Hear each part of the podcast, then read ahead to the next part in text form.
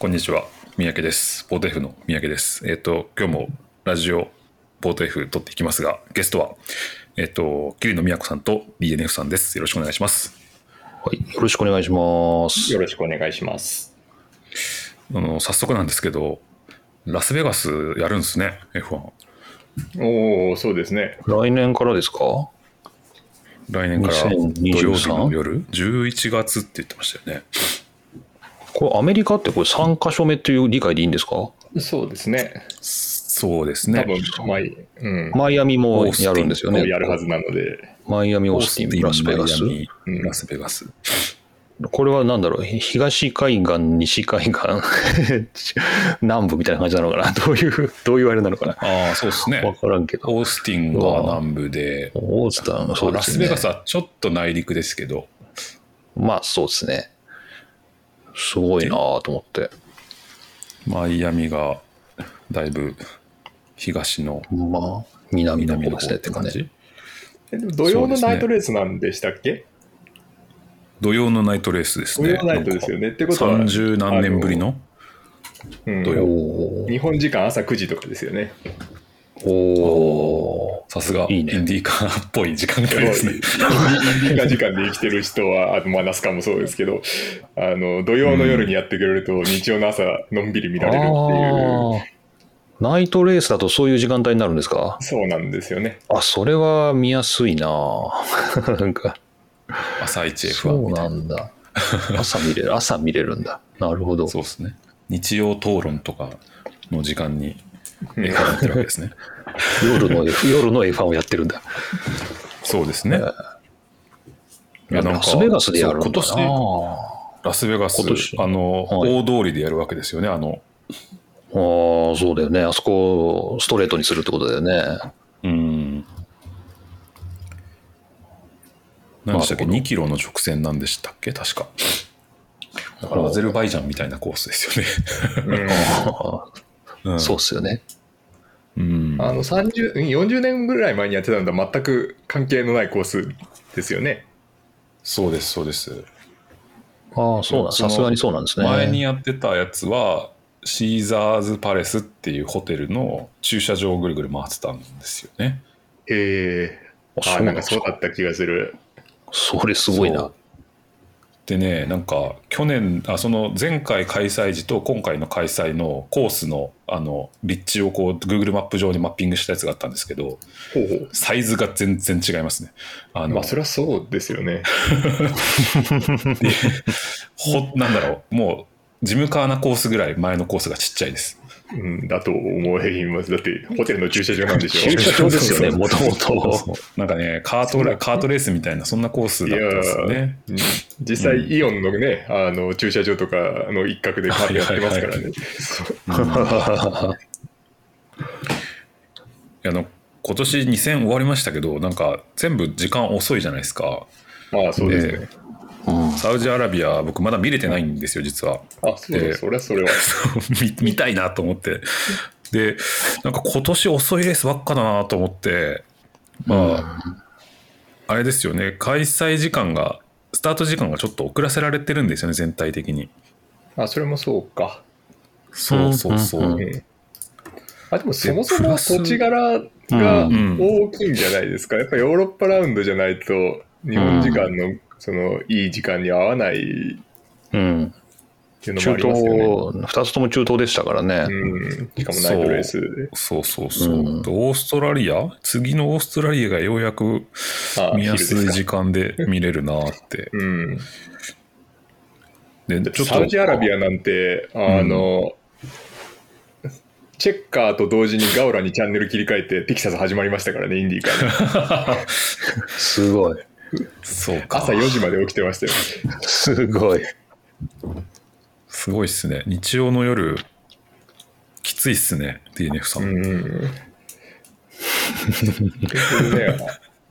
あきついっすよ。北南米大陸のレースもポコポコあるとそこも遅いですからね。うん。これちょっと数えてみたんです。地域別あはいはい何戦あるか。中東がまず3つですね。バーレーン、サウジ、アブダビ。で、ヨーロッパ今年なんか少なくなってるとか思ったら、ヨーロッパ11戦あるんですよね。うん。エミリア・ロマーニャ、スペイン、モナコ、アゼルバイジャン、イギリス、オーストリア、フランス、ハンガリー、ベルギー、オランダ、イタリアと。うんでアジアとオセアニア3つしかなくて、シンガポール、日本、オーストラリアなんですよね。で、アメリカ大陸、南米、北米合わせて5個あるわけです。おお、うん。なんかね、ちょっと比重が変わってきましたよね。さすがリバティ。まあ、親会社がね、アメリアメリカですからね。アメリカ大陸多いですね。まあ今中国がね、できてないっていうのもあるんですけど、うん。まあでもベトナムもちょっと止まったまんまで、うん。ね、すごいよね。ベトナムサーキット作っただけで終わってるんですよね。うん。そうなんですよね。やんないのかなロシアは中止になって、そうですね。うん。えー、代わりの開催って何かあったんでしたっけ？あれどうすんだろうなんかトルコすんのみたいな話はしてたけど何にも決まってないのかなということはまだ第17戦に関して17、17だったかな ?17 戦に関してはペンディングのま発表なのか。だそのままなのかななんか日本で連戦したらみたいな話もありましたよね。ええ、2000やんの？うん。ー、でもシンガポーールのが先ですよね。シンガポールか。これどういう順なんでしたっけ？イタリア、ロシア、シンガポール、日本だったんでしたっけ？そうです、そうです。ヨーロッパああ。の最後、一応ヨーロッパの最後の扱いがロシアで、そこから、あれ？今年ってロシア入れて23戦の予定でしたっけ？そうです。なんか公式カレンダー22戦に減らされてるあんですけど、うことはロシアは、ロシアの分が TBA も何も書いてないですね。抜け、ただ抜けてますね。まあこれがどうなるかか。そうですね。シンガポールからですね。シンガポール、日本ですね。うん。ねえちょっと、こんなにアメリカやってていいのかっていう気は。うん、で、ラスベガスが入るってことは、どっかが消えるうん。そうです可能性が高いわけですね。っていうか、日本が消えても全然おかしくない。あれ、鈴鹿って今年まででしたよね、契約。あ、そうでしたっけ？違ったっけ？お前どうしたんだっけあれ？ちょっと忘れちゃったな。確か今年が契約最終、まあコロナの特例みたいなのがなんかあるのかもしれないですけど、確か今年が基本的には最終年だった気がする。なんか延長したような気がするんですけど。24年まで入ってましたうんね。24年か。じゃあ来年まではまあやれて、ただ来年、来年再来年来年まであります。ね。うん。うん。あ、24まであるんですね。うん。そうあじゃあしばらく24まではまだ。うんまあ、モナコ消えるかなんていう、なんかこう、ちょっと、まあ、スキャンダラスな書き方でしたけど、そんなことあり得るんですね。うん。あの、誰だったっけな。あの、誰かがもう F1 やれるようなコースじゃないし、開催権料も安くて、こうちゃんと同列に並べて、並べなくてはいけないねっていうようなことを誰かが言っていた気がなるほど。のを見ましたね。もう特別扱いされるべきではないと。モナコ皇室はお金出さないんですかね？うん、まあ、やらないものをね、支援する理由もないでしょうから。いや、今ってこれ主催者多分モナコの国ですよね、確か。皇室だったか国だったかですよね。はあ、なるほど。モナコって。だから、皇室がお金出すって言ったら、ああ、ねまあそう、やれる。やれるのかなと。えでもまあ、他と同じぐらいの額を出せっていうんだったら相当な額になるってことですよね。サウそうですねサウジの3割ぐらいしか払ってないって見ましたよ。それも3割払ってんだ。うん、サウサウジがなんか5500万ドルぐらい払っていて、モナコは1500万ドルぐらいしか出していないと。まあ、かかんだ。ああ、そうか。まあ、厳しいね。うん、でそれをなんかこう伝統と歴史で、まあ、あの許されてきたけれども、うんもうそういう時代ではないよねと言っていたのが誰だったかなジャントットだったかな違うなおおジャントットが言ったらすごいですね。もう他が高すぎるっていう話にはならないですかね、これね。まあでもね拡大してどこも高くなっって言ってますからね。そうね。いやそれこそやっぱ鈴鹿払えるのっていうのが本当また1年後2年後の話になってくるでしょうね。そうですうね。んうんどうですか？あの新しい車車体のレギュレーションはどう感じてます？うんなんか一応何オーバーテイクが増えてるのはそのせいっていう理解でいいんですかあれ？どうなんでしょうねあのただコーナーの距離が見るからに縮まった感はやっぱりありますよね。うんうん。コーナー走ってる時に。あ近いなって思う機会が増えたかなとは思います。まあ、ただ、なんかこう DRS の効きが悪くなって、結局そこが行ってこいっていう話もありますけど、まあ、なんか個人的にはちょっとかっこよくなった気もしてうん、嫌いではないかな。うん、そうですね。もうちょっとこうハイスピードコーナーのコースに行かないとちょっとわからない気もあ、サウジダメですか？サウジはそうですね。割とどうなんだろう。あ、そうか、見てないですね、でもサウジ。あそう。ちまあねちそうか。うんなんか割とそうそうね。まあサウジもそうかなんかシシルバーストーンとか鈴鹿とか、まあ確かにね、あのエアロ的なコースかどうかっていうのは。エアロ依存のコースにね、うん。見てみたいですねということは、スペインとか、その辺ですかねうん、マイアミも割とそれっぽいコースですけどどうなんでしょうね。う。うんんうんなんかこのリアウィングのとこがやっぱ目を引くんですけどね、なんかぐにゃんとしてて。そうですね。なんかね、うんこういう、うんまあでも違和感ない、あんまないですね。このスステ太いステというか、なんか、うん。うんいざ走ってるとね、全然気にならないですね。なんか18インチもついてみれば、そうですね。まあそうだよねっていうぐらいのことにしか思いませんでしたね。そうですね。なんかね、うん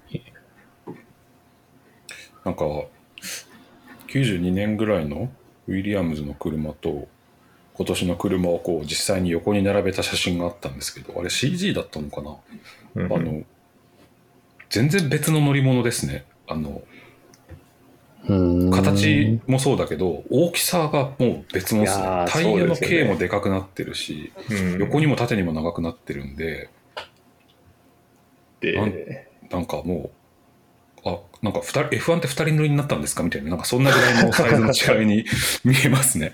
いや、なんかどっかで言ったような気もするんですけど、今の F1 のサイズって、大型 E セグメントセダンぐらいのサイズですからね、一人そうですよね乗りなのに。うんああ、そうか。ベンツ E クラスとか S クラスの、そうそうそうそう、かなりそこのサイズだから、それはなんかやっぱり、さっきの話じゃないですけど、モナコ走れないよね、それはってなりますよね。うん。うん。ああ、巨大化してるのか？なるほど。そう。巨大化してるんですよ。巨大化してるね。重さもそうだけど。重いだけじゃないでね。うん重さも1.3倍ぐらいになってますか、92年ぐらいだと。うん。ご当時500、600、500キロぐらいでしたっけ、そうですね。すね。うん、今800キロですもんね。うん。うん。なんかあの車の塗装もみんな剥がしていってるんですってね。あの、え、重い、重いから？重いから。うん。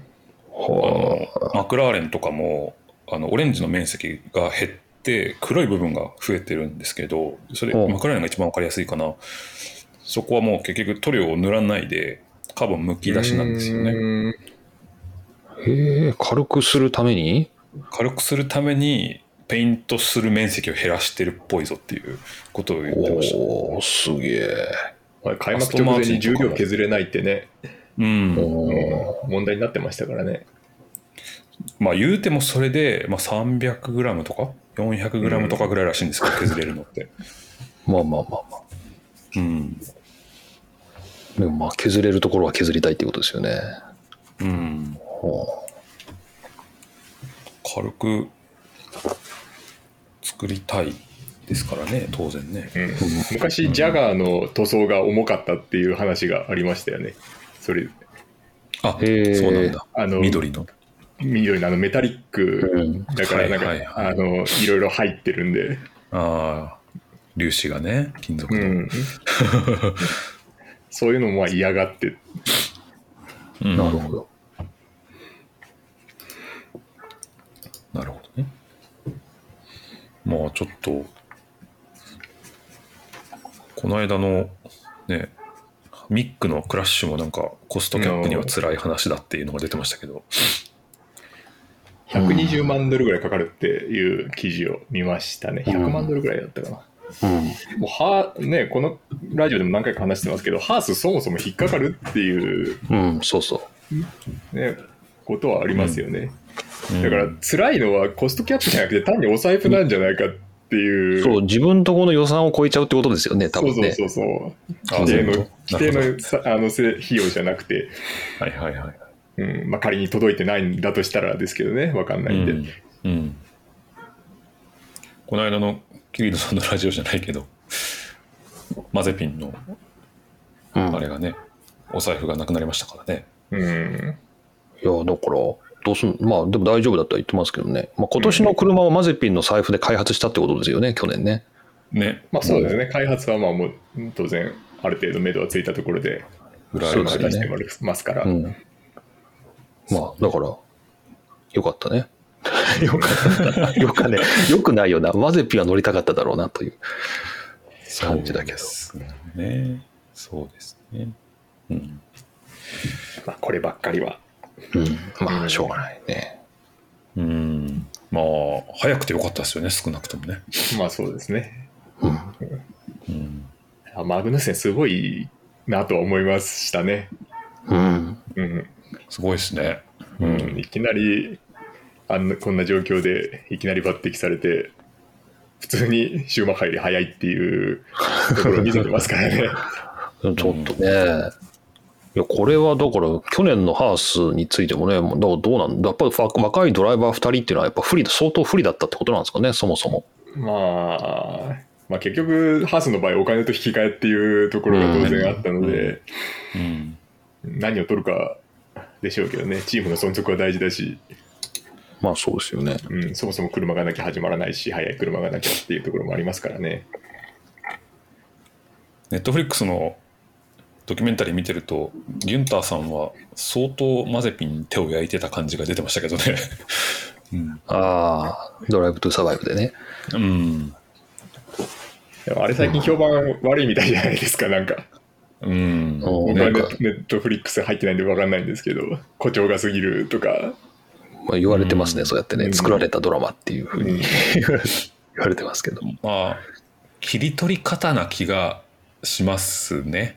あの、うん、なんかすごくそう見える、あの、うんコラージュのされ方をしてるような気がしますね。まあ、ドキュメンタリーの本質はそうだっていうところでもありますからね。うん、そう。まあ、ドキュメンタリーってそういうもんなんで、まあ、うんネットフリックスの物語はそんな風っていうことで、うん。まあ、いいんじゃないのって気はするけどね。うん独そんな。うん、そんなそこに怒ってもしょうがなくないっていうようなそうですね。気がな。うん。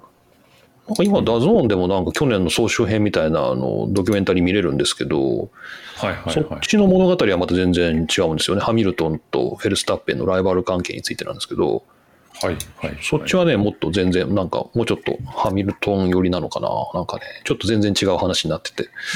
ネットフリックス不満な人はそっち見るといいんじゃないかなっていう。 Beyond All Limits かな。限界を超えてっていうな3話の、うん3話だけのやつが出てるんですけど、まあこれも全然切り口が違う感じで、まあドキュメンタリーってそういうもんだよなっていううん。感じで。まあね、もう今フジテレビって総集編作ってないんですか？あ、やってたと思います。僕あんまり総集編とか見ないんで、そうなんですよね。総集編はやってましたよ。うん。やってました。だからまあそれはそれでね。ですよね。すごい全部で4時間とか5時間ぐらいあるやつだった気がする。おおす1ごい。年間分で。うん。まあそれはそれでまたね、富士の物語があると思うんで。そうですね。まあ割と事実淡々述べる系のやつですね、うんまフジテレビは。振り返り総ざらいっていうぐらいのああ、そんなイメージではありますね。ネットフリックスは割とあれですよね。シーズンを端から端まで舐めるっていうよりは、割とどっかの物語にフォーカスするような感じうん。で、そうですね。ダゾーンも割とそう系なんですけど、ちょっと角度が違うのかな。うん。そんな感じですかね。っていうわけで、いろいろ、ね、前回の収録から5ヶ月ぐらい経ってるので、募る話がございますが、えっと、今の話題もいつ出てくるのか分からないですね、公開。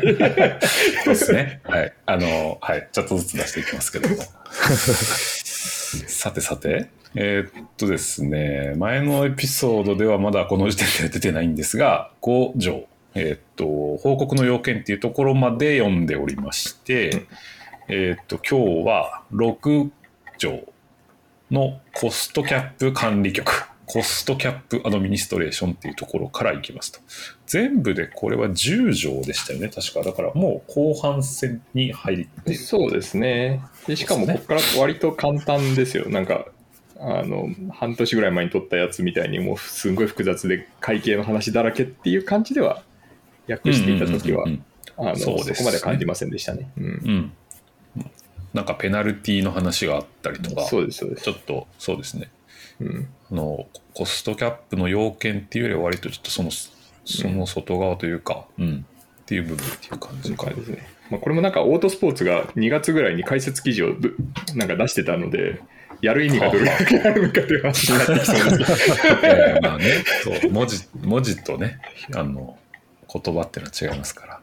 あの音声っていうのはオーディオブックだと思って聞いていただけるこれ、確かにこれ、オーディオブックで三宅さんが淡々と読んでるだけのやつを出したらいいんじゃない？ああなるほどねああ淡々と聞くっていう。そうですね。そういうオーディオブックってあるんですかね？何かルールとか規則を淡々と読んでる。いやー、日本国憲法ぐらいありそうな気がする。勝手なイメージですけど。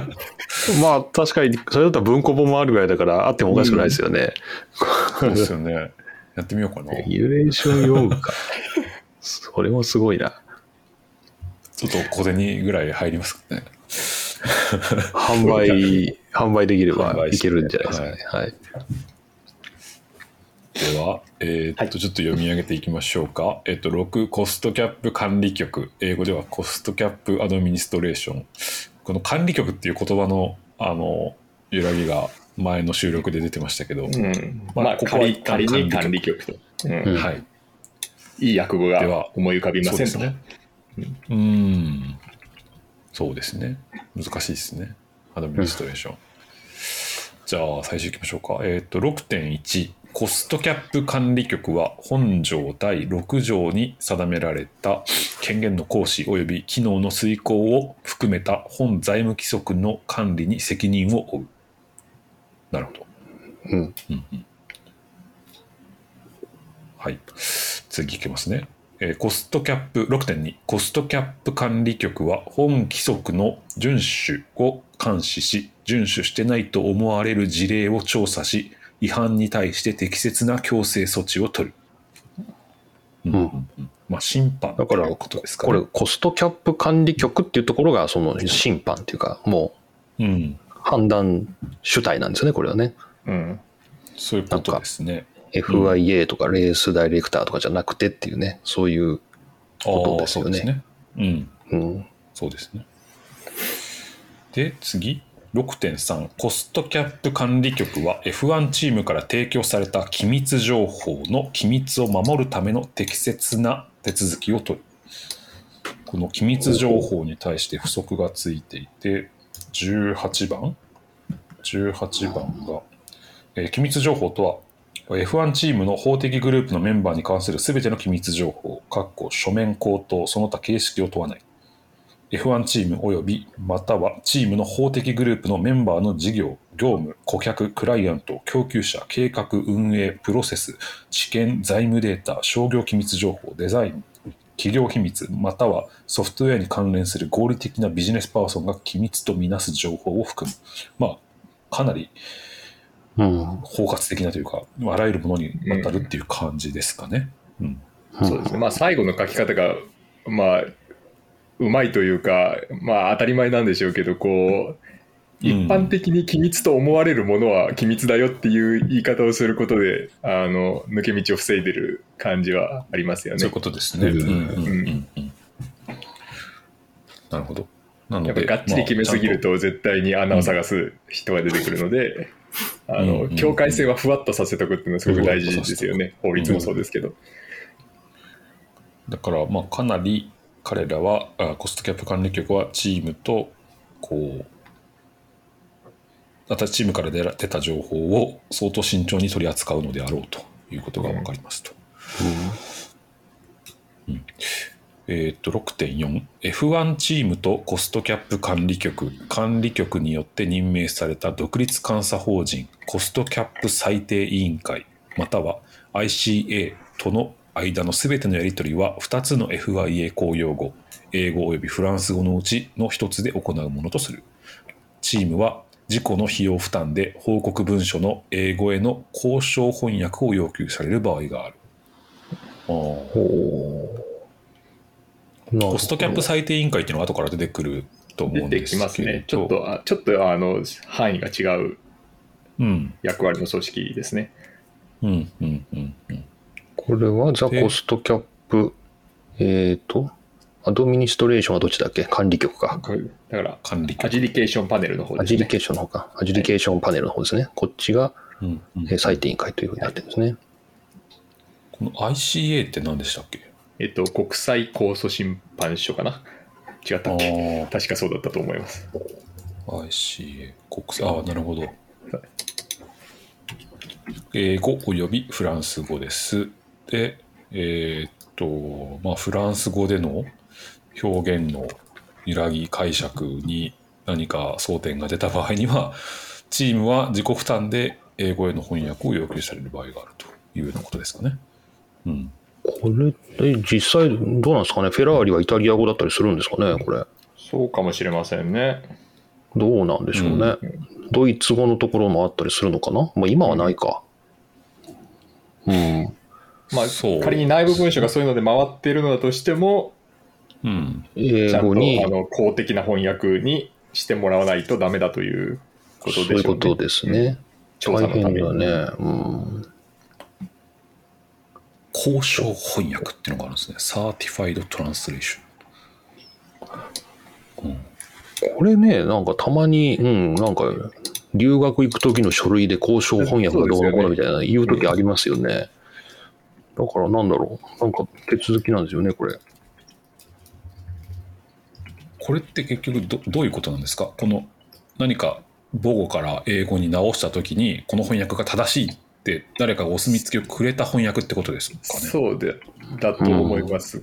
そのうん翻訳証明みたいなのがちゃんとついている。うん。へえそれは交渉役場的なところがやるんですかねうーん、そうどうなんでしょうね。あんまりそこまでは。多分そのプロの翻訳者が訳しましたよっていうことああですですかね。そのチームで訳してそれを OK もらったんじゃなくて第三者の,、あの翻訳を専門とするところに訳してもらったっていうようなことじゃないかなと思うんですけど。まあ、そうですよね。交渉人っていうのが必要なわけですかうんそういうことだらよね、まあ、その交渉人が誰やっていうのは、まあ、どれなんだろうね。今まであんまり考えたことなかったな。その業者なのか。ねまあその交渉翻訳ってちょっと今ざっと適当にググった内容で言うと翻訳された文章に対して翻訳証明書っていうものがついているものを言うらしいですと。ほうほうほうで、えー翻訳証明書とは本人や利害関係者ではない第三者であるプロの翻訳者が客観的客観的な立場で資料を厳密に正しく翻訳した旨の宣誓供述書文が英語で書かれたもので翻訳者氏名や連絡先、えー翻訳日などが記載されていて翻訳者が署名して証明印を押しますと。なるほど。このようなこのような翻訳証明書がついた翻訳が Certified Translation 公証翻訳と呼ぶらしいとと。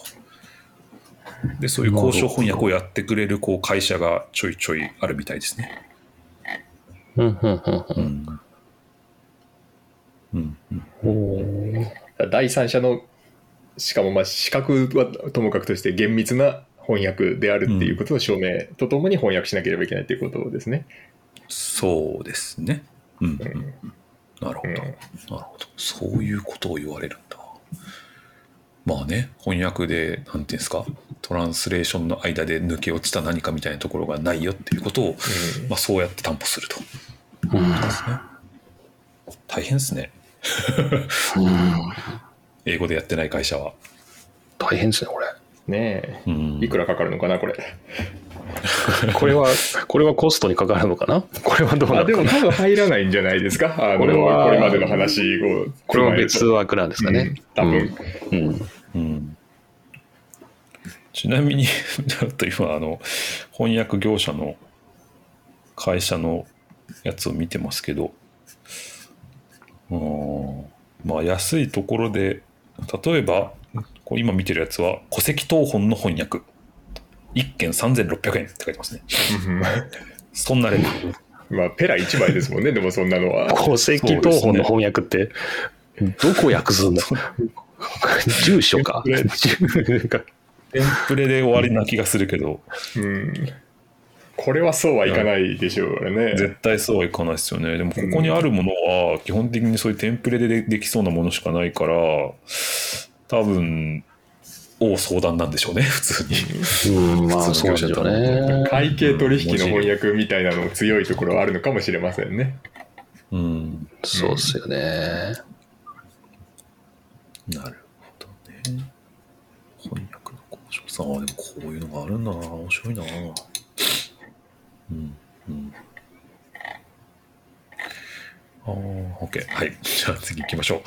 えー6.5、えーコストキャップ管理局は F1 チームによる本財務規則の遵守を補助するために適宜ガイダンスノートを発行することができる。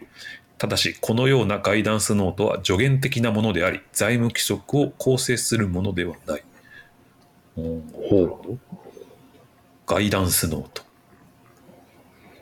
ガイダンスガイダンスノート。お助けマニュアルみたいなやつなんですかねまあ。そうですよね、ただそれはルールそのものではないと。うんない。うん。まあ噛み砕いて教えてくれるうん。感じですかね、うん。なるほど。発行することができる。助言的なものであり、規則そのものではないと。なるほはい。ちょっと読んでみたい気もしますけどね。なんかこういうのは公開されないのかな。まあ、適宜ってまあ書いてるから。適宜ですからね、うんね。うん。チームにこういうことですよっていうことをちょっとお送りする分かりにくかったところとか。うん。なるほど。では次に行きます。えーっと、このコストキャップ管理局の中の、えーくくりとして、業務規則の明確化という項目があります。6.6。F1 チームの CFO、えー取締財務系の取締役の方ですかね。うん。えー本財務規則の運用または解釈を明確にするために書面によってコストキャップ管理局に要求を出すことができるコストキャップ管理局はそのような要求に対して書面で回答し他の全 F1 チームの CFO に対し機密情報を省いた要求の概要と回答を書面によって提供するものとするただしこのような明確化は助言的なものであり財務規則を構成するものではない。うん。どういうこと？どういうこと？要するにこれはどう？問い問い合わせを FIA に出すことができて、でその問い合わせを FIA はそのそのチームの機密の部分は除いた除いてうん。あの全チームにこういう問い合わせがあってこういう回答をしましたってことを示すっていうことですよね。だから自分たちだけ教えてもらうことはできない。えっと、FIA じゃなくてあれか、コストキャップ管理局あそうですねはい。に、うん。あ、なるほど。こういうことはどうなってるんですかっていうことを聞いたときは、し書面で回答した上で、全チームに、当該チームにまずあこう回答していうあ、こういう質問がありまして、こういうふうに回答しましたっていうものを提供するわけか。うん、そういうことですね。うんなるほど、なるほど。まあさっきの話と似てますよね。まあそうですね。うん。ガイダンスノート的なものをあの要求できるっていうのはそういう感じなんじゃないかと。なるほど、なるほど。うんうんまあでもこっそり教えてよって言ってもばらされてしまうということですね。まあ大した話じゃないんでしょうか。あそうかそうかはいはいはいはいはいはいこっそり質問がありましたって書かれるんじゃないですかね。内密にという質問がありましたが。出どころは聞かれるんですかね？アストン・マーチンからこういう質問があったんですけどみたいな。そこは書いてないですね。入りまそう。か、でも、入んないのかな？どうなんだろう。まあ、そういう問い合わせがあること自体が何かしらの、ね、そうですよね。うん秘密に関わるそうか気もする。うん可能性があるかもしれないですよね。ああ、なるほど。機密情報がどこまでね、機密かですけど、まあ、うん。チームを機密にしておくべきだという判断もありえますよね。さっきのね、機密情報のああ、そうですね補助。のやつ見るとね。そうだから、ううち以外のどっかがこういうことをちょっと考えてるっぽいぞっていうようなことがわかるっていう。それはわかるわけですまあ、それはね。わかりますね。ううんなるほど。こういうのって技術規則ではないんだろうか。まあ、あるのかもしれないですけどね。ああでもあるんじゃないですか？その、まあ、こういうふうに書かれてるかはともかく、うんあの、それこそメルセデスのこの間の、あ、この間今年の車の、あの、はいはいはいサイドポットの部分も、ちゃんとさ、事前に問い合わせはしていたって話じゃないですか。うんうんてか、割とそういうメルセデスって挑戦的なことする前に、あの、うん確認取ってるイメージですよね、ニュースとか見ると。現地を取るっていうね。うん。強いですよね。それを取ってもなお、あの、クレームとかが来て対応に追われることになると思うんですけど、うん。うん。だからまあ似たようなことあるんじゃないですか？さすがにでもその場合は他のチームにこういうこと考えてることがいこういうこと考えてるチームがいるよとはなかなか言えないですあよね。それはまあそうですね、きっとね。うん。アイデア全部バレちゃいますからね。うん。なるほど。では次行きましょう。次のくくりが報告書の審査。6.7コストキャップ管理局は本チームが本財務規則を遵守しているかどうかを評価するために F1 チームから提出された報告書を審査する。そりゃそうだ。うんそうですね。審査主体であるということですね。で、6.8。コストキャップ管理局は F1 チームの報告の審査を補助し、はあまた報告書の比較財務分析を行って潜在的な異常を特定するため、独立監査法人を雇うことができる。報告書の審査を補助し、ああ、なるほどね。補助してくれる独立監査法人を雇うことができるあはいいうってことか。そうですね。そういうことですね。うんうんうんあんまりいい役じゃないな、これ。分析を行って潜在的な後ろから言ってるんですね、これね。えうんうんうん。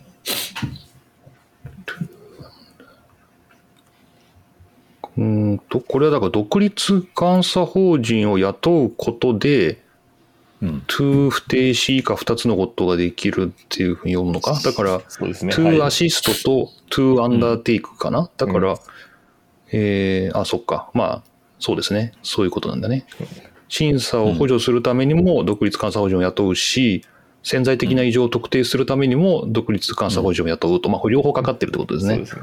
これあれだなるほ、コストキャップ管理局は独立監査法人を雇い、F1 チームの報告書を、報告書の審査を補助し、し異常を特定することができるできるの方が、。うんその方が、まあ、んわかりやすいですねスッといきますね。うんうんうんうんなるほど、なるほど。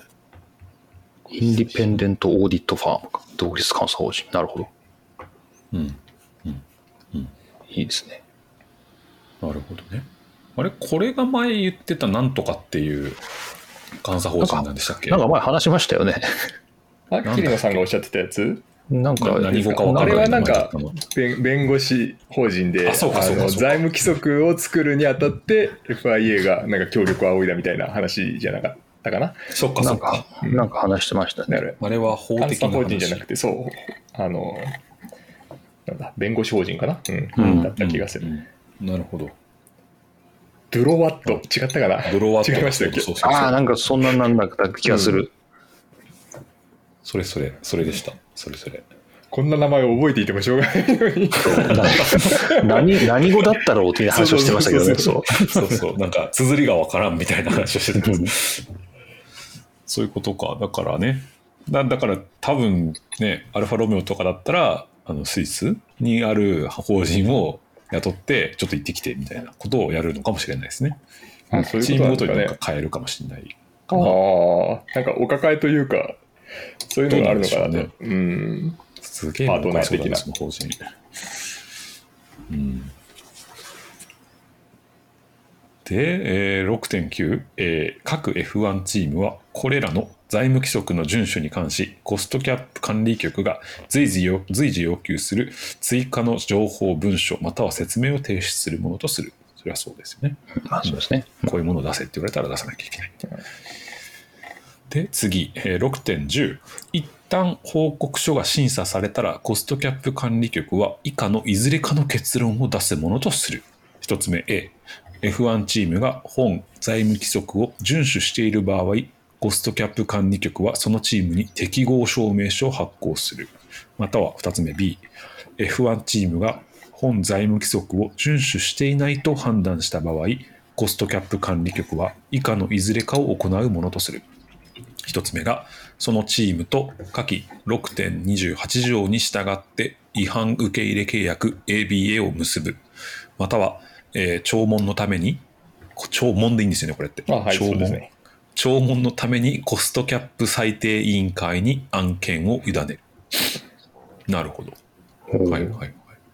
だから、まあ、大丈夫っていう場合は、大丈夫証明書を出します。うん大丈夫じゃない場合は、えっと、そのチームと、えー違反受け入れ契約っていうのを結ぶか、コストキャップ裁裁定委員会に、えっと、この件どうしましょうっていうことをおかああ意見を仰ぐっていう、そういうことですかね。だから、うん裁くのはこのアジュディケーションパネルの方なん。ですよね。構造的にはきっと。うんうんうんなるほど。あすみません、ちょっとあの中央付してなかったんですけど、APA にはあの付録の1番にちゃんと書いてありまして、いいまいちよく分かってないんですけど、ABA。ABA。ABA というのは6.28条に定めるコストキャップ管理局と関連 F1 チームとの間で結ばれた違反に関する合意。 Accepted Breach Agreement。して ABA 私は違反しましたっていうことを認める契約なのうんうんかなという漠然とした理解しかしてないんですけど、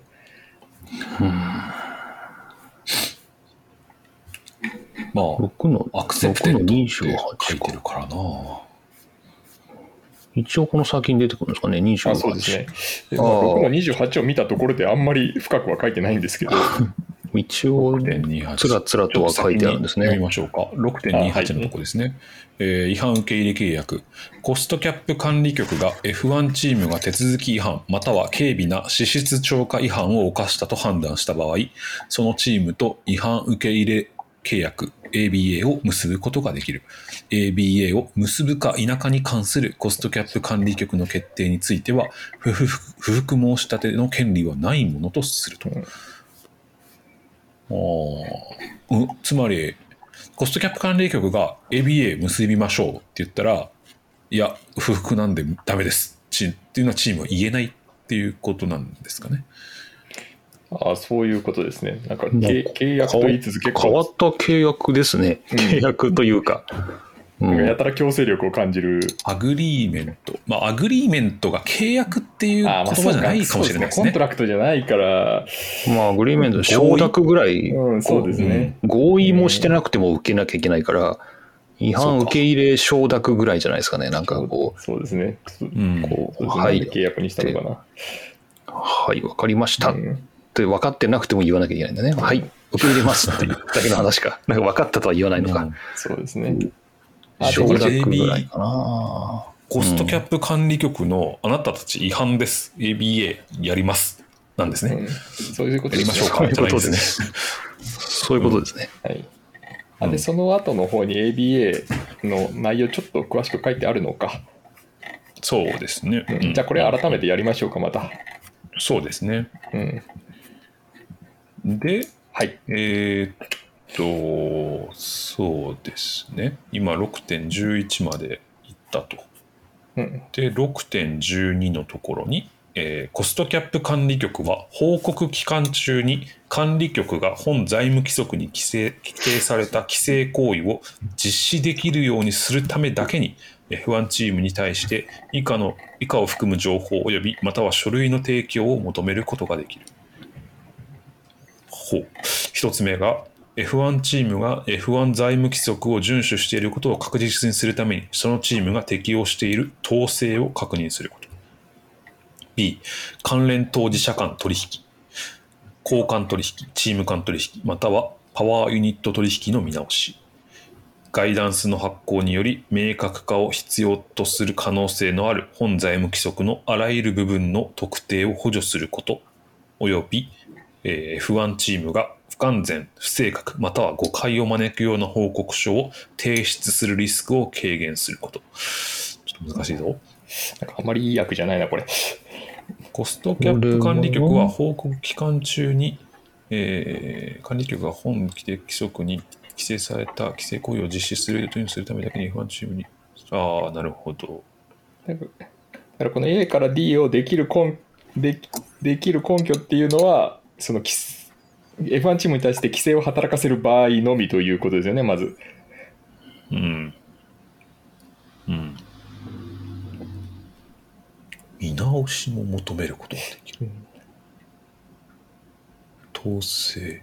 以下を含む統制という。統制ってコントロー統制ル。ってこれコントロールスですよね。ザ・コンうんトロールス。コンプライアンスコンプライアンスは前の遵守してるってところなんでで、すね。うんまああ統制というか、まあ管理体制みたいなもんかな。うんそのチームがですねはい適用しているうん管理体制、どんな管理をしていたんですかみたいなことを、うんえー確認する、うん、そういう情報を求めることができる。できるということですよね。がまず A ですね。はい。うん。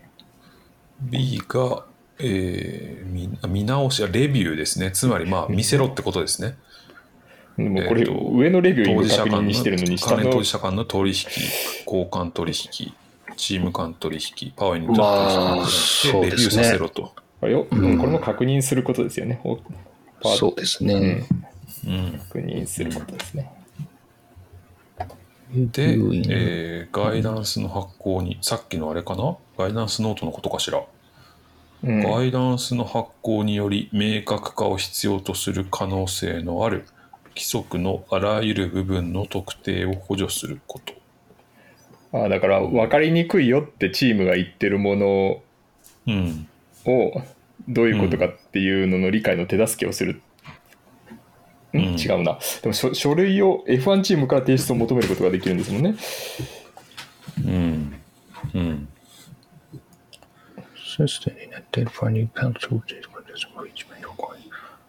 まあ、うん。でえ、あれ ?Assisting in identifying any part of the financial relation.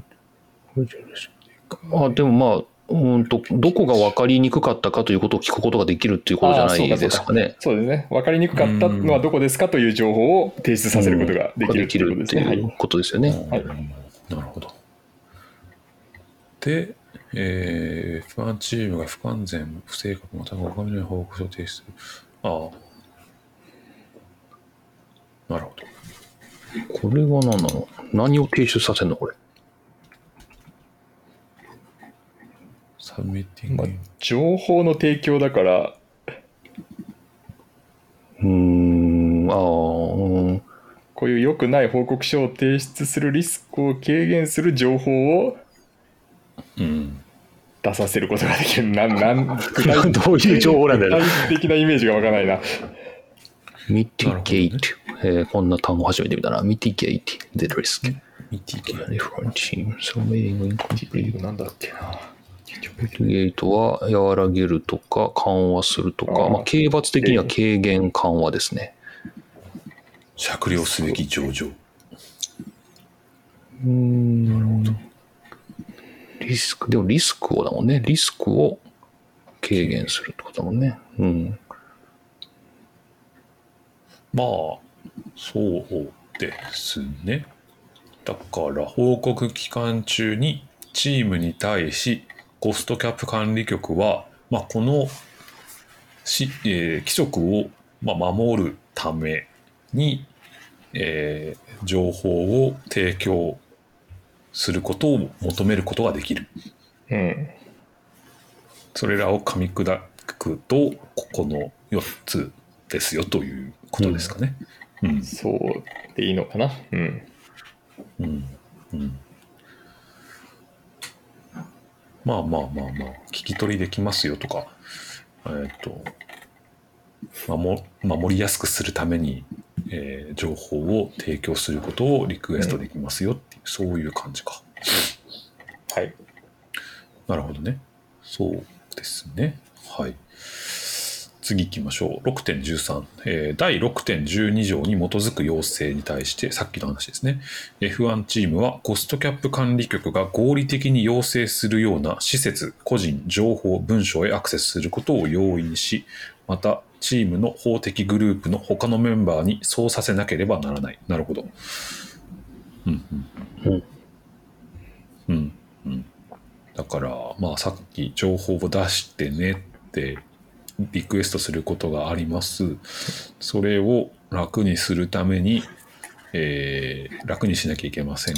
むややこしくしないでくださいねってことですかね。まあ、これ見たいって言われたらすぐ見せなきゃうんいけない、うんいけませんよということですよね、そうですねね。うん。なんか、そうね、Google ドライブに権限あげますみたいな、なんかそんな感じで、わかんないですけど。これなんか合理的な、だからリーズナブルな、えーっと、なんだっけ、リクワイメントじゃなくて、リクエストか、リクエストだから、まあ、関係あるところですよね、この。その、まあ、なんか筋の通ったうん、リクエストについてはっていうことなんで、そうですね。無茶な注文には答えなくてもいいというようなニュアンスがありますね。なんとなく。そうか。合理的はそこにかかってまあ、るわけですね。妥当なって感じか、妥当な要求、ね妥当な要請に、は、えーまあ、そのように答えねばならない。させなければいけないと。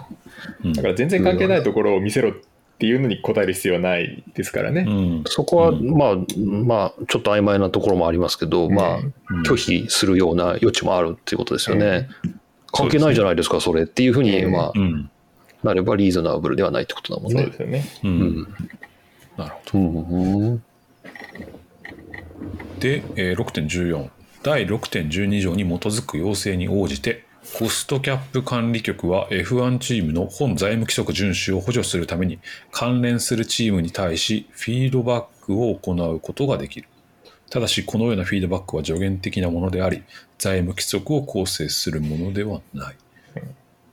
うんなるほど。ははははフィードバック。こう、まあ、こうした方がいいっすよ、みたいなことを言ってくれるっていうことかな。アドバイフィードバッ。ク、フィードバックですもんね。だから出したものに対してのってことか？フィードバックってことなのかな、ねうん、ガイダンスノートとはまた違うんだよね。そうですね。遵守する、遵守を補助するためのフィードバックが、チームに対して管理局はできますよと。うん。フィードバック自体は規則の一部ではございませんということを言ってると。はい。なるほどね。なんか F1 の規則っぽい書き方ですね。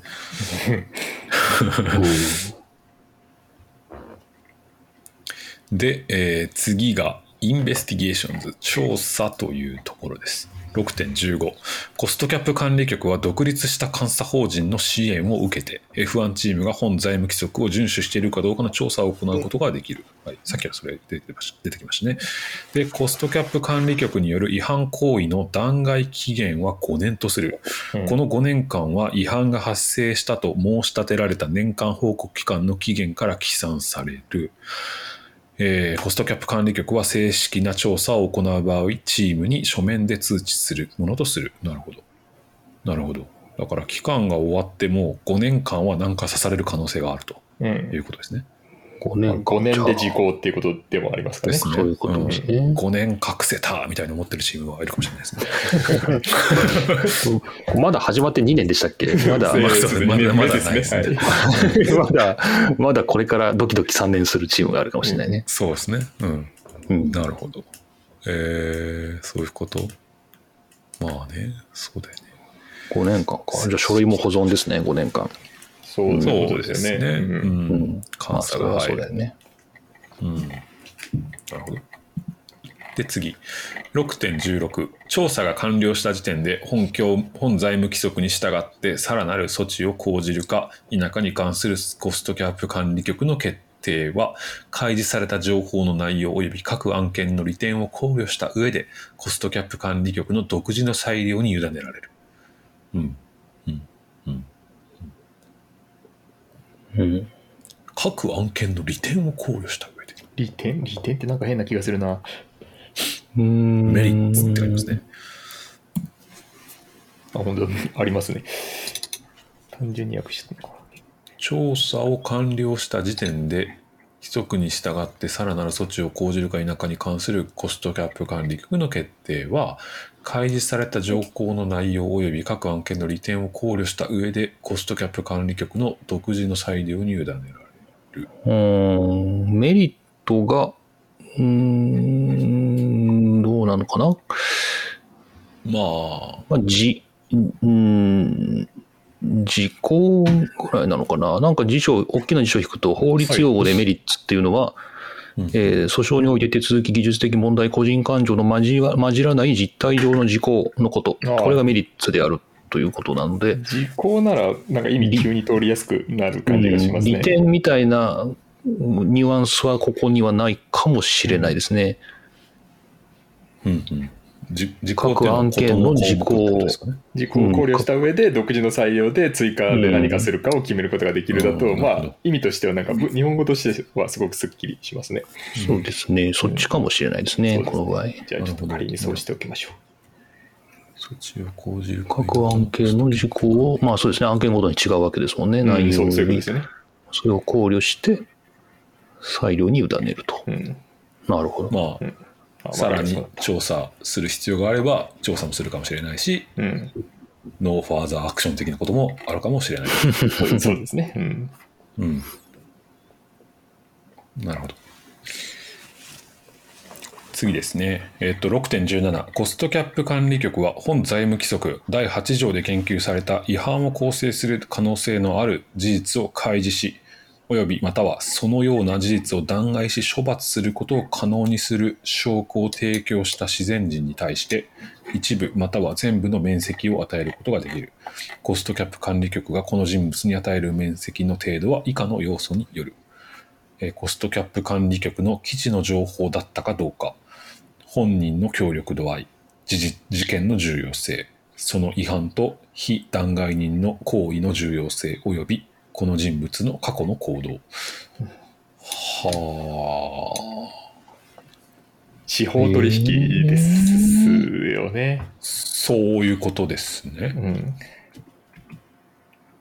へえーと、面積を伝える程度？提供した自然、ああ、なるほど、提供、ああ、その違反の証拠を提供した人に対してってことか。うん。え。うん面積をすることができるの？へえ。面積ってでも具体的にどういうことになるんだろ自然人が罰せられる場合があるんだったかな？8条で出てくるのか？法人じゃなくて、あくまでその人じゃないとダメっていうこう。とはまず、ナチュラルパーソンうん。ファクツそうですよね。あ、ん？えーっと、そうですね。法人と区別した場合の自然人ですよね。そうそうですね。はい。そうですよね。法人は、えー artificial person。うん自然人が natural person。人ですね。なるほど。な人間が、人がってことですね。面積はどこですか？面積は、面積の内容は書いてないんですよね。面積の程度はこの程度によると言っていて、うん。グラングラントですかね面積って。あそうだったと文思います脈で。そうですね。あんまりこう自然人に対する罰則っていうのが8条見ても確かよく分からなくて、うん訳しててどういうことなんだろうとは思ったんですけど、個人を罰するってことですもんね、チームじゃなくて。そうですね。面積があるってことはこの場合は、うん、確かに。免除。面積。ああ、なるほど。そうですね。まあ、けうん面積と訳すべきですね。確かにね、ここはね。うん。まあ、刑罰を免除するっていう面積ですよね。うん、そうそうです。処罰の対象にしないっていう。うんまあ一旦そういうことがあるんだってことは受け入れるしかないんでしょうけど、こう書いてあるっていうことは。うん。そうですね。うんどんな面積を受けられるのであろうか。ちょっとわからんですね。ああ、そうか。これ、9条に違反の内容、あ、罰則の内容が書かれてるじゃないですか。はい。そういうことで見ると、もしかしたらその金銭的罰則とかもあったりするから、そういうこと個なんですか？人にあるのかな？うーん。ね。そこは書いてない。あ、9.8にあるな。一応、当該個人に課することができるっていうようなことは本当だ。あるから、あじゃあ一応個人に対する罰則もあって、うん。で、それに関して、うんまあ、チームがこういう違反をしています、これこれこういう内容ですっていうことを、えー正直に報告したので、て情報を提供したのであれば、その自然人の罰則を軽くするなり、えーなくすなりする場合があるよということが書いてあるわけですね。まあ、やっぱり司法取引ですね、完全に。うん。なるほど。うん。うん。うん。うん。だから、その知らない情報を提供した場合は、多分面積の度合いが大きくなったりとか、うん。進んで協力してるとか、うん。うん。過去の行動っていうのもちょっと面白いですよね。でも、どうえでも司法取引だと、その、うん。まあ、犯罪、そのある犯罪に関わった人が、まあ、きなんだろう。えっ、と、捜査に協力するってことか。その、自分も当事者だけど、はい。うんえーまあ、共犯者も他にいるんだけど、まあ、協力したときに、その人が、まあうん、減刑されるみたいな感じか。そうですね。で、この場合ははチチームのームがってことですね。そうチームがやってることを正直にきちんと報告した個人に対してはその罰金等を減免する場合があるっていう意味では構造は似てるんじゃないですかね。実は私も知ってたんで、ちょっと怪しいなとは思ってたんですけど、みたいな感じでいいってことですね。多分そうだと思います。うん、なるほど。なかなか勇気にいる行動ですよね。うん。まあ、うん。ああ、で、その罰告発とかも則の含むのかな内容、うん、9.8に書いてるのは、国際モータースポーツ競技規則に認められている制裁措置のいくついずれか、かっこ罰則をあ罰金を除くって書いていて、それを個人に課することができるって書いているので、できるがまあそれを減免する、ううんん。そういうここととですができるというのがこの上の趣旨ですかね。うん。なるほど。理解した。はい、次行きましょうか。えーっと、その面積について書いてありますと。6.18面積は一部であれ全部であれ与えられる場合は常に書面で行われるこの文章はコストキャップ管理局と面積の恩あコストキャップ管理局と面積の恩恵を受ける者が署名する。文書には与えられる面積の種類が明記され面積の恩恵を受ける者に対して FIA が行わない制裁措置が規定される。コストキャップ管理局によって与えられる面積は一部または全部を問わず以下の条件過去面積条件に従うものとする。ほう。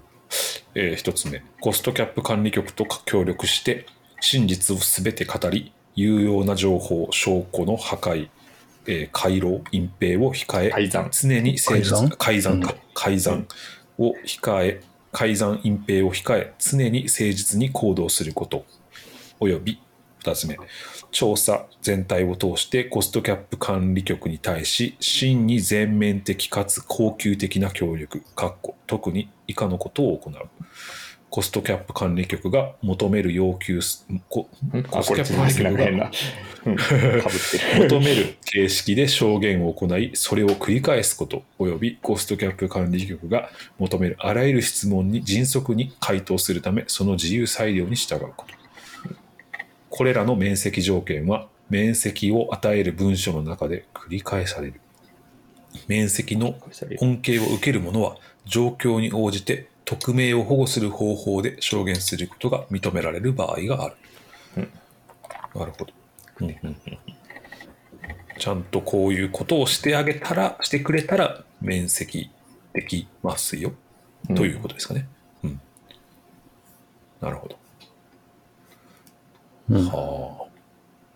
ちゃんと包み隠さず誠実に、そして全面的かつ恒久的に、えーか要求する形式で文書なのか音声なのか対面なのかわかんないですけど、かつ、えーできるだけ早く、それを何度も何度も、何度も何度も、そうですね。うん、1回限りじゃダメだと。そうですね。うん。で、えーまあね、あの、チームの立場が、チームの中での立場が悪くならないことを一応考慮して匿名性を保護することもあり得るとうん。言ってると。うんはい。なるほど。はい。では次行きましょうか。6.19コストキャップ管理局が与えられた面積はその恩恵を受ける者が面積条件を遵守していないことが明らかにあああ遵守していないことが後になって証明されない限り取り消されないうん。取り消されることもあるっていう取り消す、逆に言うとそういうことですね。取り消すこともあるということですね。まあだから、うん嘘だったっていうことが後から判明したらば、はいはい、まあそれはもちろんダメだということですよね。そういうことですね。逆に言えばちゃんとやってるのに、あの、うん。なんか政治的判断とか勝手な裁量で取り消されることはないから、まあ安心して証言しなさいという、なるほど。そういう意味ですよね。うん。うんうんうん。で次。面積のパターンめちゃ多いですね、えー6.20面積の恩恵を受ける者が面積条件を遵守しない場合。はいコストキャップ管理局はコストキャップ裁定委員会またはコストキャップ裁定委員会の決定に不服がある場合に ICA に対して関係者による不服申し立ての可能性なしに書面での決定によって面積の取り消しを求めることができる。その場合、関係者は国際モータースポーツ競技規則の下で認められた制裁を受ける責任を負う。うん。ああ、免責ししてあげようとした人が条件を守っていない場合、えー、ああ、なるほど、なるほど、なるほど。免責を受けようと思ってた人が、えー裁定委員会、違うわ、ICA に対して、不服の申し立て可能性なしに。関係者によるだから多分その受けようとするものがあれかな？その遵守してますっていうような弁明を認めずに無条件に、うんうん。無条件に取り消しを求めることができるのかな、なるほど、なるほうん、ど。ああ、そういうことか。ん求める面積の取り消しを求めることができるっていうことは、ああ、面積の取り消しを求める相手っていうのは相手っていうのがあるんですよね。コストキャップ管理局が取り消すわけではないんでしょうねこれ。うん。うん。うんだから、この話の主体は管理局。えーこの人のこの場合面積あ ICA に対して、えーリボークすることができるんですよね。ICA、コストキャップ管理局は、え？違うのか？ざどどれだ？だからコストキャップ管理局はその面積の相手に面積をする人間に対してまずコストキャップ裁定委員会にこの人は遵守条件を遵守してないんで取り消させてくださいっていうことを申し立てる、うん。でコストキャップか裁定委員会の方がいや取り消さないよって言ってでその管理局の方がそれに不服があるのであれば今度はさらに ICA の方に持っていってあの面積を取り消させてくださいっていうふうに申し立てる。なるほど、なるほど。うんなるほどね。うん、なるほど。でそれに対する不服申し立てを受けることはないっていうことじゃないですかね。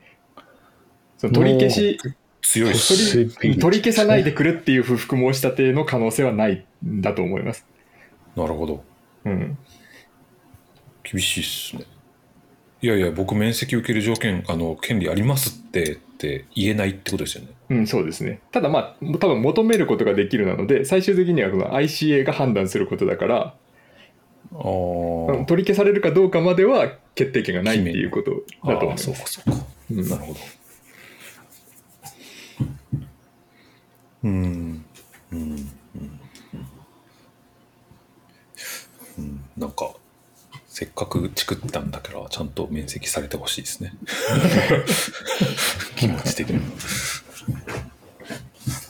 まあ、真実を話せばちゃんと面積されるよ、そうでない場合はそうですよね。取り消される場合があるよっていうそうまあ条件を遵守しないっていうのはね。そうそう、ごくごく当たり前のことが書いてあるね。とは言えますよね。だから、ね、あなた面積やっぱダメですわって言われた人は、まあそれなりの振る舞いをしているっていうことですもんね。そういうことですよね、うん。うん。嘘でしたねって言われちゃったってことでうすね。ん。うん。はい。6.21、21。コストキャップ管理局及び調査に携わるすべてのものは、調査に関係のないものや組織に対して守秘義務を負う。コストキャップ管理局は、調査を実施するという決定及びその結果をいつでも公表できるが、それにはその調査に関連して提供された機密情報の機密性を常に守ることが条件となる。うんうんうんうんそりゃそうだよねと。調査を実施するという決定及びその結果をいつでも公表できる。うん調査をしますっていうことも公表できるんですね、結果が出る前に。うんうんうんうんなるほど。そういうことか。あれ、すいません。あの、1個前の6の20はい。で、まだちょっと引っかかってたんですけど、あ、はい。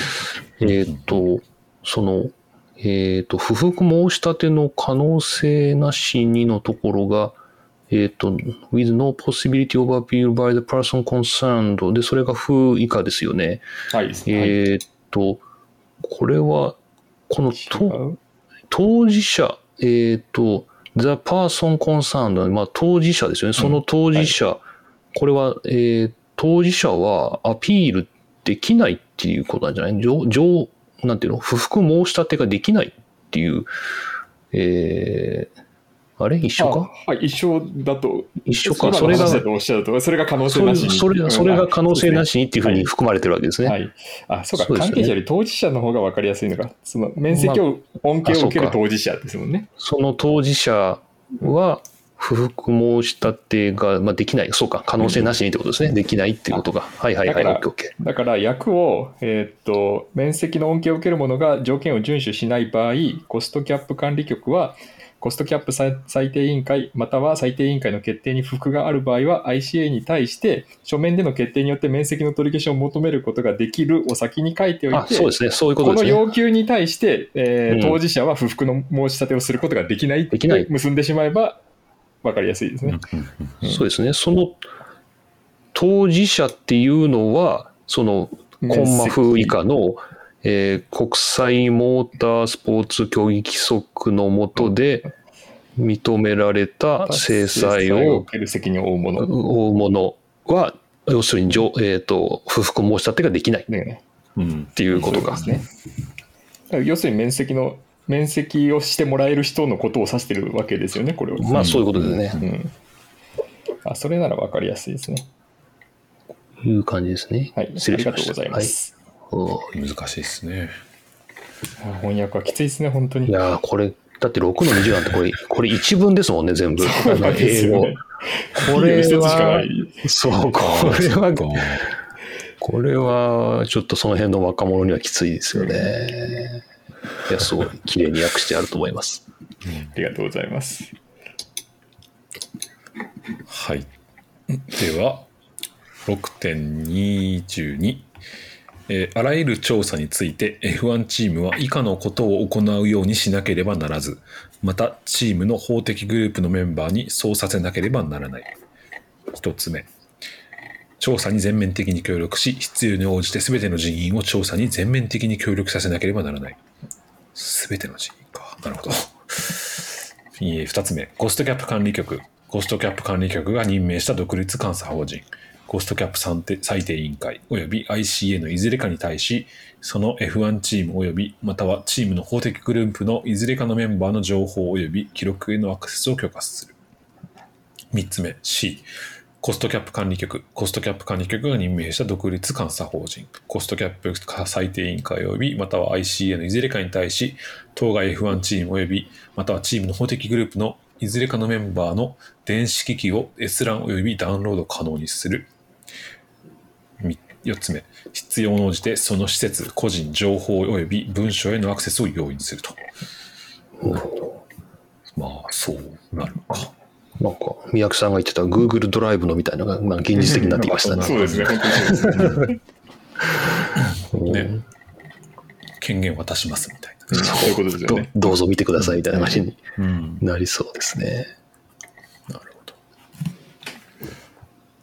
で、6.23コス F1 ごめんなさい。各 F1 チームはコストキャップ管理局コストキャップ管理局が任命した独立監査法人。コストキャップ裁定委員会及びまたは ICA が第6.22条に従って検査を行った際に過去5回の年間報告期間、まあ、要するにご過去5年ってことですかね、うん各5年に関してそのチームが提出した年間財務報告書の内容を満足に理解できる方法でその会計帳簿及び記録を保持し保存しなければならないそういうことですさっき出てきた話ですね、うんそうですね。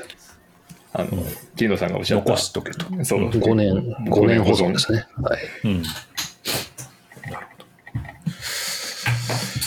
そして、えー次不服処理手続きっていうのが続きます6.24ある F1 チーム、かっこ不服申し立てチーム、うんこれはもう不服であると言い出したチームがですね、F1 他の F1 チームが本財務規則を遵守していないと考える場合、第20あ第6.25条に定めるようにコストキャップ管理局に報告書を提出できる。ね。告げ口ができるっていうのが、そんなことできるんだ。うんちょっと面白いですよね。不服っていうのはそういうことか。我々が守ってないわけじゃないですよ。じゃなくて奴らはおかしいっていうことを言ってる不服ですね。多分そう。そう、これは原告っていう意味なんで、原原告ですね。うん、訴訟、なんていうの、自分が言い出した側なんで、まあ、不服を申し立てたチームっていうことでいいと思うんですまあ、けどね。ちょっと原告って最初考えたんですけど、ちょっと訴訟そうですよね。的すぎるかなと思って、うん。うん不服申し立てぐらいの感じのニュアンスですよね。うん。だから自分のことじゃないですよね、当然ね。えーっと6.25不服申し立てチーム要するに原告となるチームから書面による報告書を受領した場合コストキャップ管理局は以下のみた以下のが以下の条件かな。条件かな。うん。件以下の条件以下がが満たされることですね。ごめんなさい。うんなるほど。以下が満たされることを条件とし、必須条件として報告された非遵守事項について調査を行うものとする。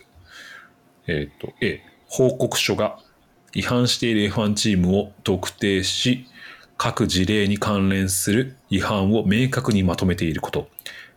えー不服申し立てチームが複数のチームをに関する違反を報告する場合、各 F1 チームに関する報告書を個別にコストキャップ管理局へ提出しなければならない。B、報告書に遵守されていない法本財務規則の関連条項が明確に記載されていること。C、報告書が誠意を持って作成されており、関連する報告書の署名者が報告された情報が真実であり、正確であり、証拠によって正当に裏付けられていると信じるに足る根拠を持っていること。D、報告書には報告された各違反の事例を裏付ける十分に有効な証拠が含まれていること。E、報告書は違反が発生したと報告された年間報告期間直後の1月1日から4月30日までの間に提出されなければならない。F、報告書は不服申し立ての CEO 及び CFO が署名すること。なるほど。はい。結構条件厳しい厳ですね。しいですよね。相当細かく書かなきゃいけないってことなのかな、うんまあ、突き詰めれば明確な証拠を持っている、あるいはまあ、そうですね。その、これが証拠であると合理的に信じられて当然だって思えるようなものを持っているっていうことですよね。うん。まあそうじゃなかったらイチャモンつけ放題ですからね。うん。うん。だから、他のチームを告発する場合には、ちゃんと違反を明確にまとめましょう。どの規則に、えー抵触しているかちゃんと書けで誠意を持って書け。で、えー、とち各複数のチームを、えー報告する場合はそれぞれ報告書を作りなさい。証拠もちゃんと書いてください、えー証言を行っ違うわごめんなさい。えっ、とそれは直期間直後の1月1日から4月30日までの間に出さなきゃいけない次のシーズン4ヶ月までってことですね。そうですねうん。で、えーチームの偉い人のサインが必要ですということですね。はこれ現実的に起こるんですかね。これ起こるんですかね無理じゃないですか、これ。なんかあり得るかなと思ったのは移籍した時じゃないですか。ああ、そうですね。確かに、特にうん、トップエンジニアがそうそうそうそ移籍するとお金の流れも把握していて、う。うんうん。えエンエンジニア移籍した先から移籍元を訴えるってことですか？あそうです、そうです。そうそうそうそううんするかな、そんなこと。絶対しないと思うけど。自分も罰せられる可能性がそこで生じるかもしれない。あ、まあ関係ない部署だったらいいのかな。うんでもまあ、当事者っちゃ当事者ですよね。そうですね。そうですね。でもその場合面積じ相相手にならないんですか？さっきの。あまあ、告発みたいなことになるのかな、どうなのかちょっと分かりませんけど。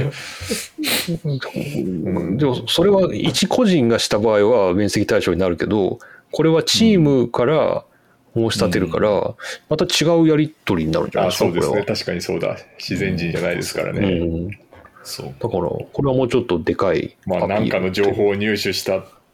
いや、でもそんな不確かなことじゃできないし、ねよっぽど、いや、これは事実上、機能しないんじゃないのかなっていう気がしますが。当然、予定はしておかないといけないのは間違いないですけどね。ううんん。うん、だまあ、し、ガーデニング休暇もあるから、そうそうそうそうう。ん、うんそんな簡単に4ヶ月以内に証拠を出すっていうのも難しいですよね、移籍の場合は。まあ、難しいですよね。証証拠を持ち出して次のチームに行ってるってことはちょっとねなんかあそうですね社内規定違反的な感じもしますしねそっちはそっちの問題ではありますよね。うんそれはあり、多分ありえないですよね。持って、うん持っていくってことはね。今ちょっとオットマーさんの顔が思い浮かんだんですけど、うん、そうそう。今ちょうど上級職だとその辺ぐらいですよね。うんなるほどねまあかなりハードルの高いチクリですね、これは、うん。まあでも告発は可能だということは規則上も予定されているっていうのがまあ大事ですそういうよね。ことですね、うん。そういうことですね。まあうんなんかみだりに報告チクんなよっていうこともうん。まあそれは書いてある、まあ当然でしょうね。うん。まあ、メディアに対して言うのが一番いいね。なんかねやつらはズルをしている。そう、ここやってるぞっていうのをね、言うといいですね。まあそのグループ企業というかそのね、セカンドチームの開発をうんぬんかんぬんみたいな話がすでにね、流れてますからね。流れてますね。いいですね。はい。で、次、6.26。えーコストキャップ管理局は第25条、あ第6.25条に記載された必須条件、さっきのチクリ条件ですね。のうち、一つ以上が満たされいない場合、独自の裁量で調査の実施を拒否できる。ああ、なるほど。はい、そその際、コストキャップ管理局はし調査を行わない決定を書面で不服申し立てチームに通知し、その決定に対して不服を申し立てる権利はないものとする。ああだから満たされてなくても、とりあえず受け取るっていうこと？ままあそう受け取るけど、まあ、うん、満たしてないですよ、拒否しますということがことはできると。できるんですね。じゃあ受、け取んのかな？なんだろう。それまあだから証拠を出し証拠をつけたつもりだったけど、うんこれを証拠として認めないとか、うん。ああ証拠の解釈の違いとかで、その立場が変わればね、考え方も変わるっていうのもあるでしょうし、なるほどね。うんうんうん、で、6.27。第6.24条に従って報告された調査が完了すると、コストキャップ管理局は、ごめんなさい、6.24ってなんだっけ？あ、そうか、不服の話か。えー、従って報告された調査が完了すると、コストキャップ管理局は勧告書を作成し、検討のためにコストキャップ裁定委員会に提出しなければならない。コストキャップ管理局は、コストキャップ裁裁定委員会に勧告書が提出されたことを不服申し立てチームに書面で通知するものとする。コストキャップ裁定委員会は第7.3条の規定に従って審理を行い決定を下すものとすると。なるほどね。はい。裁定委員会に勧告書。勧告書っていうのは、なんかおかしいっすよとか、と言ってる通りおかしいっすねなのか、いや、そんなことはなかったですなのかっていうのをちょっとまとめて意出すっていう見が含まれてるんですかね。うん。うん。なるほど。うん。勧告書でいいのか。はい。勧告書、レポレポートですよね。レポートかじゃあうんレポレポートですよね。報告書でもいいのかな、報告報告書かな？うん報告書の方がいいですね。うんうんなんで勧告にしたのかな？報告書ぐらいのニュアンスですかね。僕の気持ちが入ってるかもしれない。うん、勧告したかったんですね。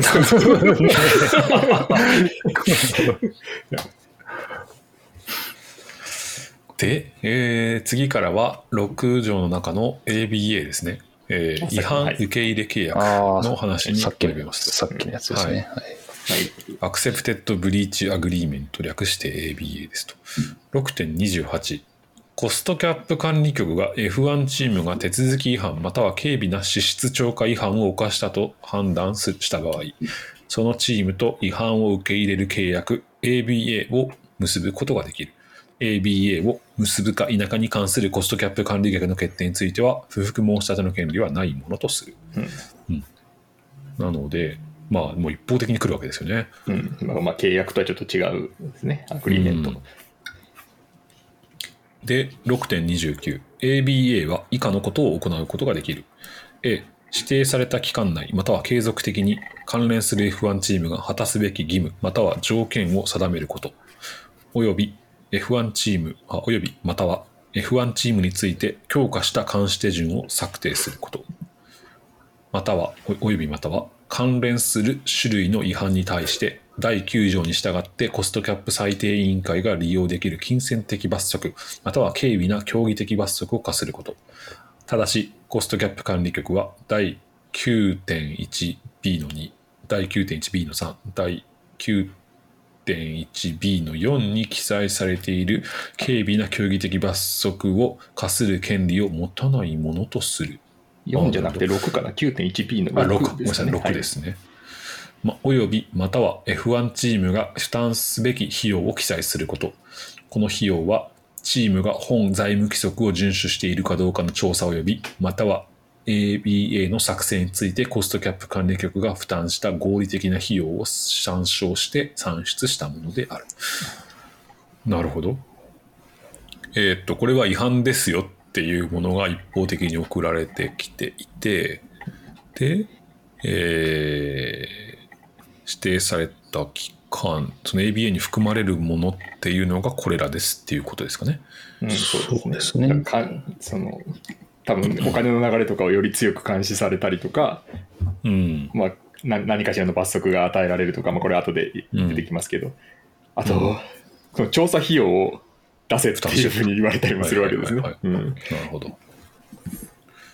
そして、軽微なか罰則、軽微なスポーティングペナルティ、競技的罰則を課する権利はコストキャップ管理局にはないんですそうでね。すね。うん、うんうん、それはあの裁定委員会の方に、あ、最低委員会はそれがあると。はい、多分そういう構造なんだと思う。調べてか、管理して調べて、で、けうんうん報告するのが管理局で、それを受け取って裁くのが、うんうんえーアジディケーションパネルで、で、そこで不服があったら ICA が出張ってくると。うんそうか。だからコストキャップ管理局は検察みたいなもので、最低委員会が裁判所みたいな、そんなそう感じですかね多分。そういう感じだと思います。あ。なるほど。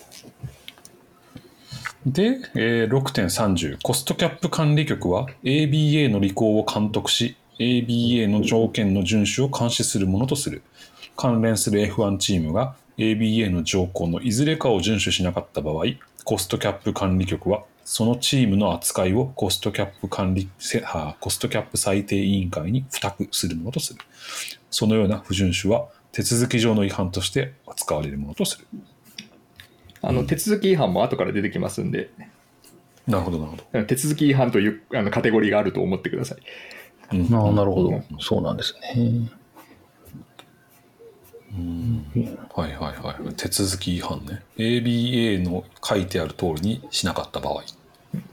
あとなんかあのほ他にその書類を出してないとかそういうような違反も手続き違反に含まれるっていうのが8だったか9だうん9条だったかに書いてありました。なるほど。うんで、えー次、まだ ABA が続きますが、6.31、コストキャップ管理局が ABA を締結するために、関連する F1 チームは以下のことをしなければならない。え1つ目、F1 あ、本財務規則に違反したことを認めること。B、課せられた制裁措置及びまたは強化した監視手順を受け入れ遵守し充足すること。3つ目 C 第29条 D で言及される ABA に生じされる費用の負担に同意することおよび D ABA に対する異議を申し立ての権利を放棄すること。なるほど、うんうんうん、結構あれですね。そうですね。一方的に来ることは間違いまあなさそうですね。全面受け入れしないといけないっていうことですね、うん。言われたらね。違反したと認めなさい、うん。えー制裁を受け入れ、えーやりなさい、えー ABA の調査に関する ABA 作りにあたって、えーかかったお金は負担しなさい、そして ABA を受け入れないっていう権利を放棄しなさい。うん。なるほど。うん。まあ、すでに違反している状況なわけですもんね、これが出てくるっていうのは。うん。そうですね。うん。うんうんうんうんなるほど。で、次、えー6.32。コストキャップ管理局は ABA の条件の概要、違反の詳細、制裁措置、及び強化した監視手順を機密情報を除いて公表する。あ、そうなんですね。うんうんうんうんうん。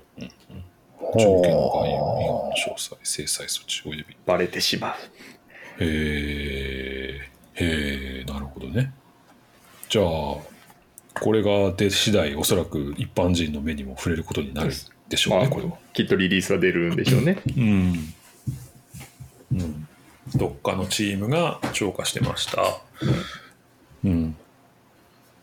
まあ、いくら超過してたかみたいなところは除かれるでしょうけども、えー、まあでも出るのか。金額ぐらいは出そうですね。そうですね、詳細ですしね。うんうん。あとこういう項目でしてましたとか。うん。うんで、こういう罰則が受けられます。うんで、こういう風な体制に変わりますよ。ですね。なるほど。結構こういうことからいろんなことが分かりそうでもありますよね。うん。これ、これから出てくるのか。そうですよね。ああいうのも全部公表しますもんね。うんうん。これから出てくるのかな、こういうのな。そうですね。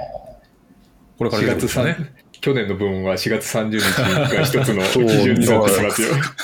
今、すごいやってんのかな。やってるんじゃないですか。この、うんつ数日前にフェラーリのビノットがなんか財務規則の遵守をもっとなんか求める強く求めるべきだみたいなことをメディアに言ってましたけどなんか知ってんじゃないのかな なんか今やってんじゃないのかなどっちかっていうと、ビノットさん言われる側な気がするんだけどな。セカンドチームのあれとかはね。そうね言われる側っぽいけどでもどうなんだろうやっぱレッドブルやメルセデスに対してなのかなああ、そうか。なるほどね。ちょっと楽しみですね、これ出てくるのね。これ全然関係ないですけど、ブリーチってなんかあの、髪の毛の色を脱色するブリーチと綴りが違うんですね。あの、髪 の毛の脱色する方は L なんですね。ブリーチ、ブリーチでこの違反とかのやつはブリーチっていう R なんですね。なので、なんか最初ブリーチって聞いた時になんで髪の毛の色を抜くこととこれ一緒の意味のところにあるのかなと思ったんですけど、えーすいません、単語が違うという豆知識というか、はいはいはい。ブリーチ違いでした。L ですね。ブブリーチと R と L で意味が全然違うんですね。勉強になります。そういえば僕も余談ですけど、あのスプリント予選を増やすにあたって予算制限を緩和し、費用制限を緩和しろっていう要求がそういえば開幕前に出てましたよね。1月ぐらいに。うんうんうんうんあうんあ。50万ドルぐらい？うん。あれ、50万ドルかな？そうかな？うん。50万ドルか。あれってどうどうなったんでしたあっけ結局、えっ、と、スプリント予選を拡大しない？ことで手打ちでしたっけ？ああ、そっちをやらないってことにしたのか。違いましたっけ？スプリント予選って今年も今3回ですよね。三つですよ6にしようと三つうん6にしようとしたけど諦めたんですよね。はいはいはいはい。で、それはなんかメルセデスとかが、あの、なんかい、いちゃもんというか、文句つけてたんですよね。それはまあ走行距離伸びますもんね。うんうん。伸びるし、ぶつけるリスクもああ、るしそっか。事故にある可能性も高まるのか。うんでもあれ、なんか、増やすにあたってお金あげるよって言われてたから、下位チームは嬉しい話だったと思うんですけどね。ああ、なるほど。条件付きだったから、で、上位チームは金はいらんから制限を緩和しろっていう戦いだったんですよね。だから結構なるほど無理筋な勝負をしてたんですよね。なるほどね。うん。そんな、なんかトップチームだけ都合のいい主張だったっていう感うんじ、イメージでしたけど。はいはいはい。ああ。全然利害が違いますね。そうそうそうそう。うん。ね、それはお金ないところは、いや、現金くれよって絶対思いますからね。うん。うん。なるほどね。あ、すみません、失礼しました。はいはいはい。まあなんかスプリント予選はポイントシステムも変わってあそうですね。10 8、ポイントにな7、るんですよね。10か、10。で、なんかあれなんですよね。金曜の予選の1位がポールポジションなんですよね。あ、そうそう、それも正式に。まあ、それはそうでしょうね。うん。まあ、今年の車でどう見えるかっていうのは。ややこしい、ややこしいですね。なんか、去年1年分だけは、ポールポジションは変わらないんですよね。だから、スプリント予選のまあそうですねはい1位で、うんで、それは例外ということで、今年からは金曜日のっていうね、なんか、うんいかにもクイズの問題になりそうだな。ね。そう、カルトクイズの問題になりそう。カルトクイズですね。それで言うと、ほら、あの、ポール・シッターって予選1位じゃなくて、本当に決勝のポールからスタートした人っていう話を前したじゃないですか。そうでしたね。そうか。うん、そうすると、金曜の予選で一番早かった人なのか、す 金曜で最速タイム出したけど、失格になって最後尾に回りましたっていう場合は、ポール・シッターどっちなんだろう？ポールポールポールポジション記録はどっちなんだろうとか、そういう疑問も出てきますね。本当だ。あれ？それ言う、え、でもそれは金曜日の1位ってこと？金、でもおかしいから条件に合わない。そうそう、土曜の1位が降格した場合は、その人じゃないわけじゃないですか。ってことは、金曜の1位も降格したら違うのかな？とか、そういう疑問が。ああ、そうか。だから土曜日のスプリントレースを先頭でスタートした人がポール・シッターってことになる。ポールポジションになるんですよね。うんう。ん。うんああ、そうか。実際の事例が出たら分かるこああ。そうか。ポール・シッターってそうか、そうだよね。そううん。ポールに嫉妬した人ですからね。そうですよね。決して予選で一番早かった人という意味合いではあない。そうかそういう意味じゃないですよねうん。当然ね、そうか。各種ペナルティでグリッドダウンすることもあるわけだから。いや嫉妬できなかった人はダメだじゃから。あ、スプリント予選を1位で出発した人、スタートした人っていう。ああ、それまだわかんないのか。うん。明文化された何かがあるわけじゃないみたいですしね。なるほど。いやー、ややこしい。ややこしい。ややこしいな。どうすんだろう。大変だな。データサイトを運営してる人。本当ですね。ねえ すげえめんどくさいですう。んすっごいめんどくさいだろうなっていう。